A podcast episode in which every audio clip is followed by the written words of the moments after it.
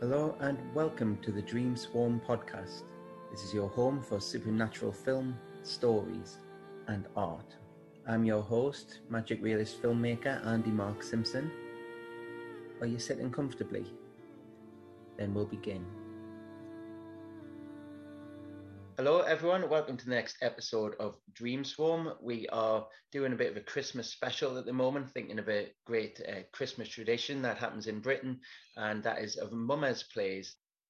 I'm really pleased to be able to welcome Sam Seaborn of the Wantage Mummers, who's going to tell us all about it. So, hello, Sam. Hello, Andy. Would you be able to just give us a brief introduction to yourself and the Wantage Mummers? What's it all about? Sure. My name is Sam Seaborn. I've been associated with the Wantage Mummers for nearly 40 years. I became involved because I was a musician with the local Morris dancing team, and the Morris dancing team has always sponsored the Wantage Mummers in some way. And I was asked if I wanted to do a bit, and I did. And, and I think I've been involved every year since then, except for two years when I wasn't available. Initially, I was a musician with the Wantage uh, Morris Dancers, but uh, the Wantage Mummers Play does have music associated with it, and eventually I provided music for it as well. The Wantage Mummers uh, have been around since 1975 in their current incarnation. They started to revive the local play in 1975 when a modified version of it was performed in the summer for the Queen's Silver Jubilee in 1977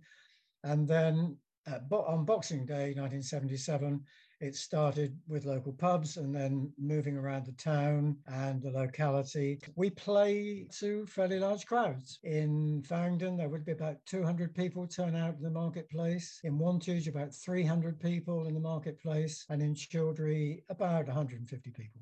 What are mummers plays? What's typical that people could expect of a mummers play in England? There are three types of mummers plays. There is the hero combat play, which is the most common one. There's one which is based on a wooing courting sequence, less common. And there's another one which is based on sort of a, a, sword dance, which is probably more common up north. The local play in Wantage is the Mid Berkshire Mummers play. That has two main characters, two, two protagonists, as it were. Our pl- version of the play has King Alfred, and who, who was born in Wantage, and Beau Slasher, who is a French Napoleonic officer, I would say, and they fight a duel. Players introduced by a character called Molly, sort of pantomime dame type character. When King Alfred is wounded, he is brought back by a quack doctor. They fight again. Beau Slasher is killed and brought back to life by a Spanish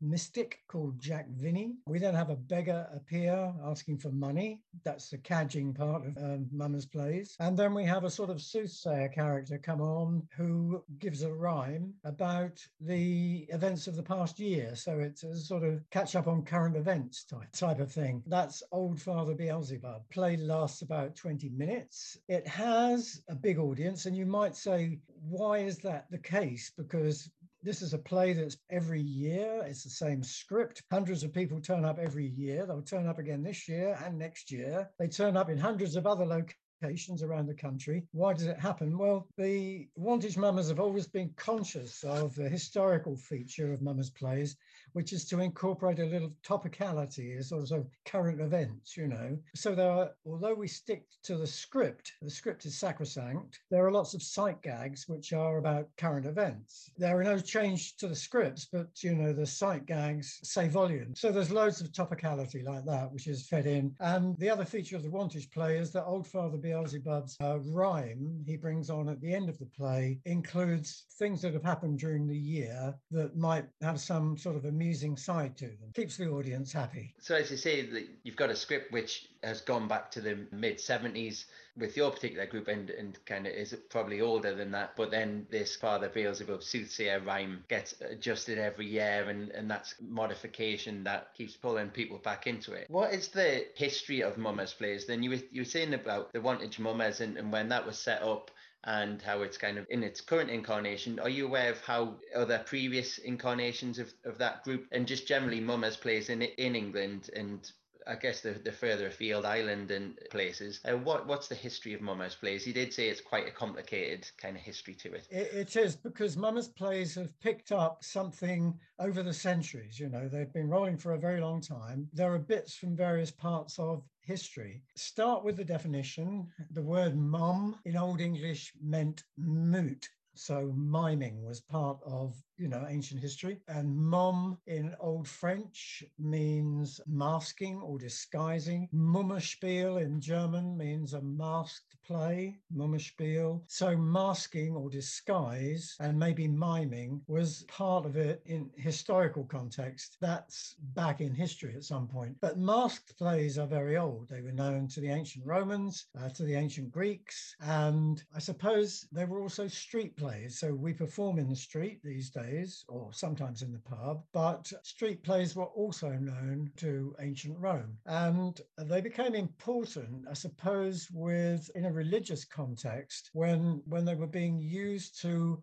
put across a Christian message. You know, in the days when people didn't read and write, plays of extracts from the Bible, scenes from the Bible were were acted by strolling players to educate the public generally. So these were conducted by strolling players, and sometimes there were morality plays like Robin Hood. So we're talking, you know, 13th century sort of thing. And then under the reign of Edward III, he created a national saint. That's when St. George became, if you like, our hero, our saintly hero. And that character that still endures in many Mummers plays. So that's around 1350. And then the first thing that could be described as medieval mumming, that's mumming spelled M O M YNG would have been when Richard II came to the throne in 1377. There was a process called mumming that was created for him by the Worshipful Company of Goldsmiths, I think, or John, John of Gaunt's idea, which involved a procession, a mimed play, a game of dice, which has the French name Mom Chance. So again, mom is, is linked to, to mumming and a dance. That was the sort of medieval mummers process. And, and that sort of became publicly quite popular, I suppose. And then you you add in the St George element, and between the 15th and 17th century, you had people like the monk Jonathan Lydgate, and the romance writer Richard Johnson writing about the life of St. George, romantic stories about his courage. So that came into the public psyche. So we've got mumming, we've got miming, we've got disguise, we've got St. George. And then from 1550 onwards, something was introduced called a chapbook. Now, chapbooks were like comics. They were distributed around the country by different printers and they carried stories. They, they carried puzzles and plays and poems and all sorts of things for general public entertainment. The other thing that happened in 1550 that's relevant was that we had Bishop Grindal under Queen Elizabeth I pretty much banning Christmas because the Puritans liked to ban anything where people had a good time. You know, anybody enjoying themselves, that wasn't allowed. So Bishop Grindal banned Christmas and other celebrations, including mummers' plays that is ancient mumming and Morris dancing and so on. He, he, issued visitations to cities preventing this. That was important because people missed the good times. So between the 16th, 18th century, people were still trying to visit houses, acting out this ancient sort of medieval mumming process, guess the mummer, the game of chance with the dice and that sort of thing, and cadging money, that ordinary people would have been doing that. But then the breakthrough from a modern point of view came in 1746, where researchers have discovered a chapbook which had a particular play called Alexander and the King of Egypt. Researchers discovered most of the words to the modern mumming play in this play published in a chapbook in 1746. So it's important because there are mummers plays all around the country. But what Peter Millington did was to find the common lines in those plays. But for all these plays to have so many similar words, there must have been one source. He and others have been able to pin this down to this particular chapbook It was a mock play, so it was acted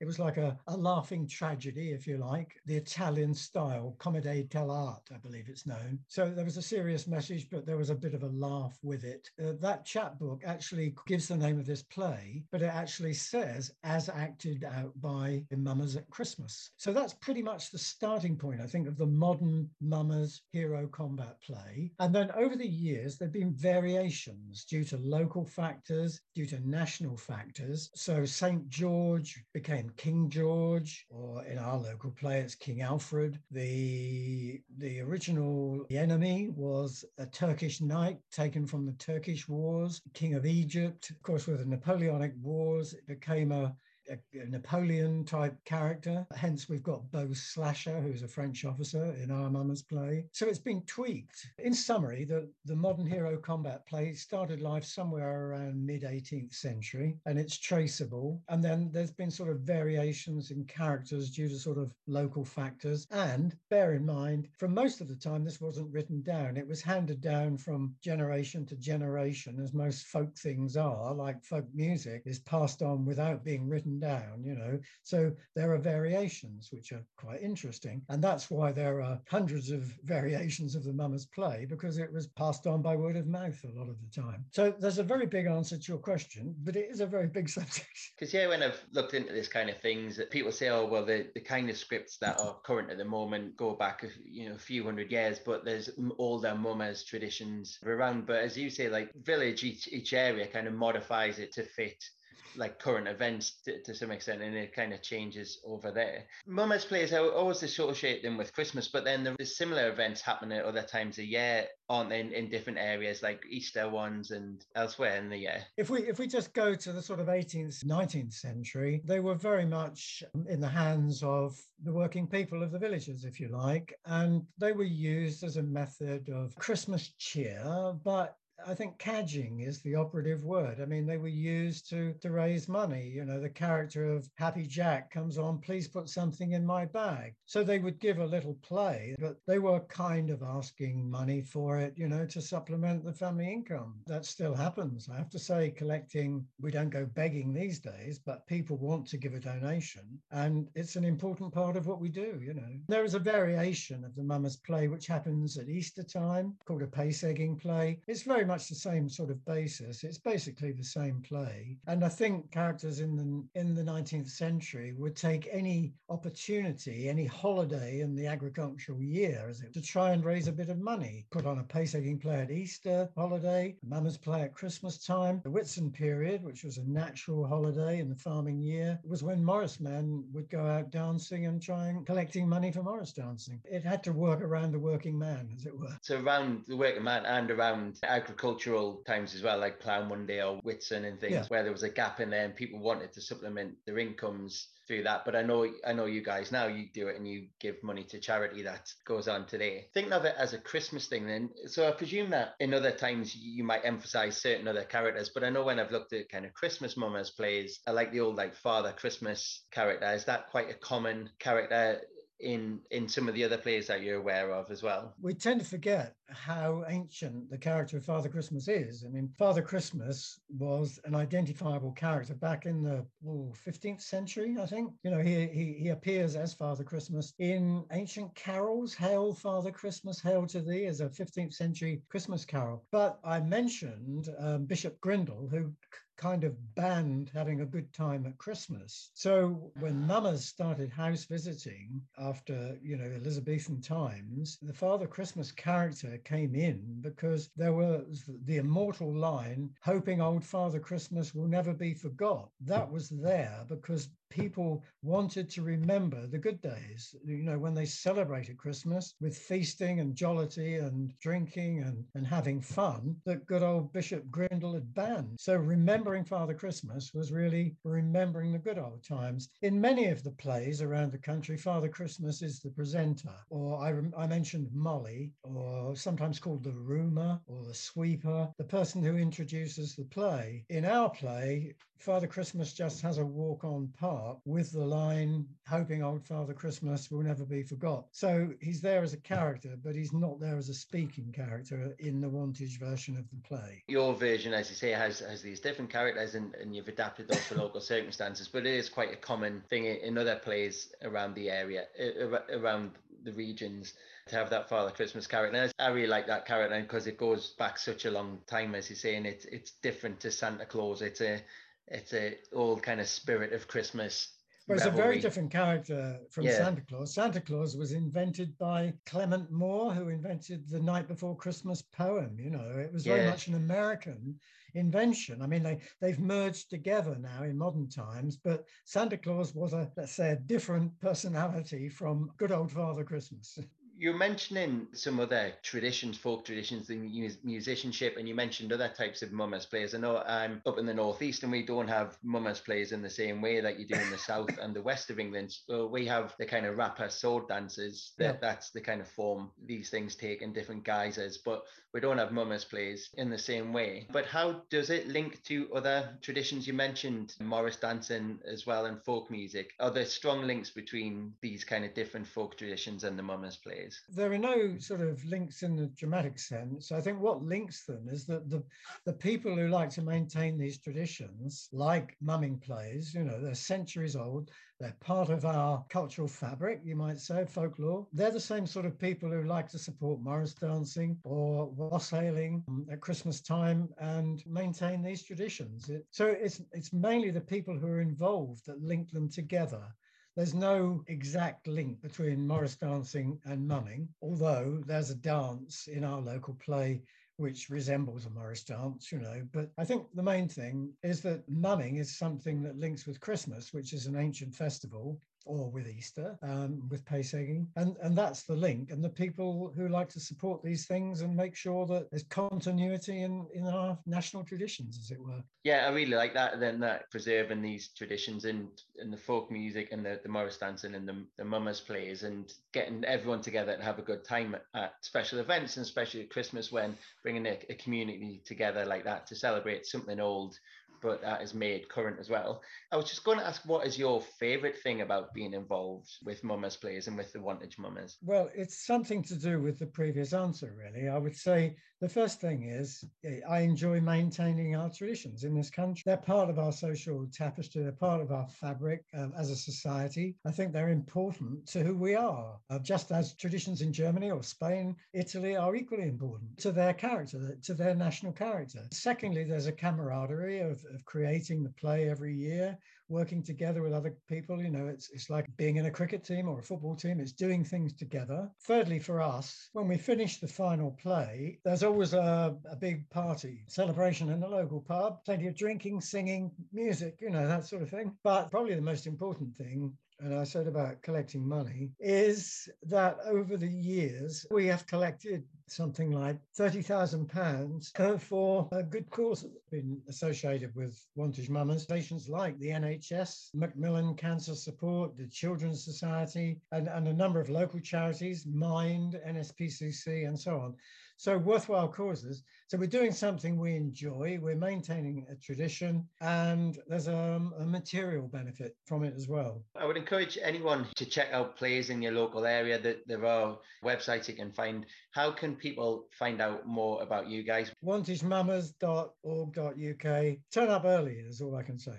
And that's Boxing Day that you perform those. Always on Boxing Day. Always on Boxing Day. We we produced the book which gives the history of Wantage Mummers and mumming in general. It also contains most of Old Father Beelzebub's annual reviews, and you can buy it on the website and you can pay whatever you want for it by way of a contribution. So wantagemummers.org.uk. So people can go on there and find out about the Wantage Mummers and, and more about the older the mummers traditions and can support the charities that you guys are involved with as well. Sam, thanks very much for coming on the show. I've really enjoyed this chat. Great.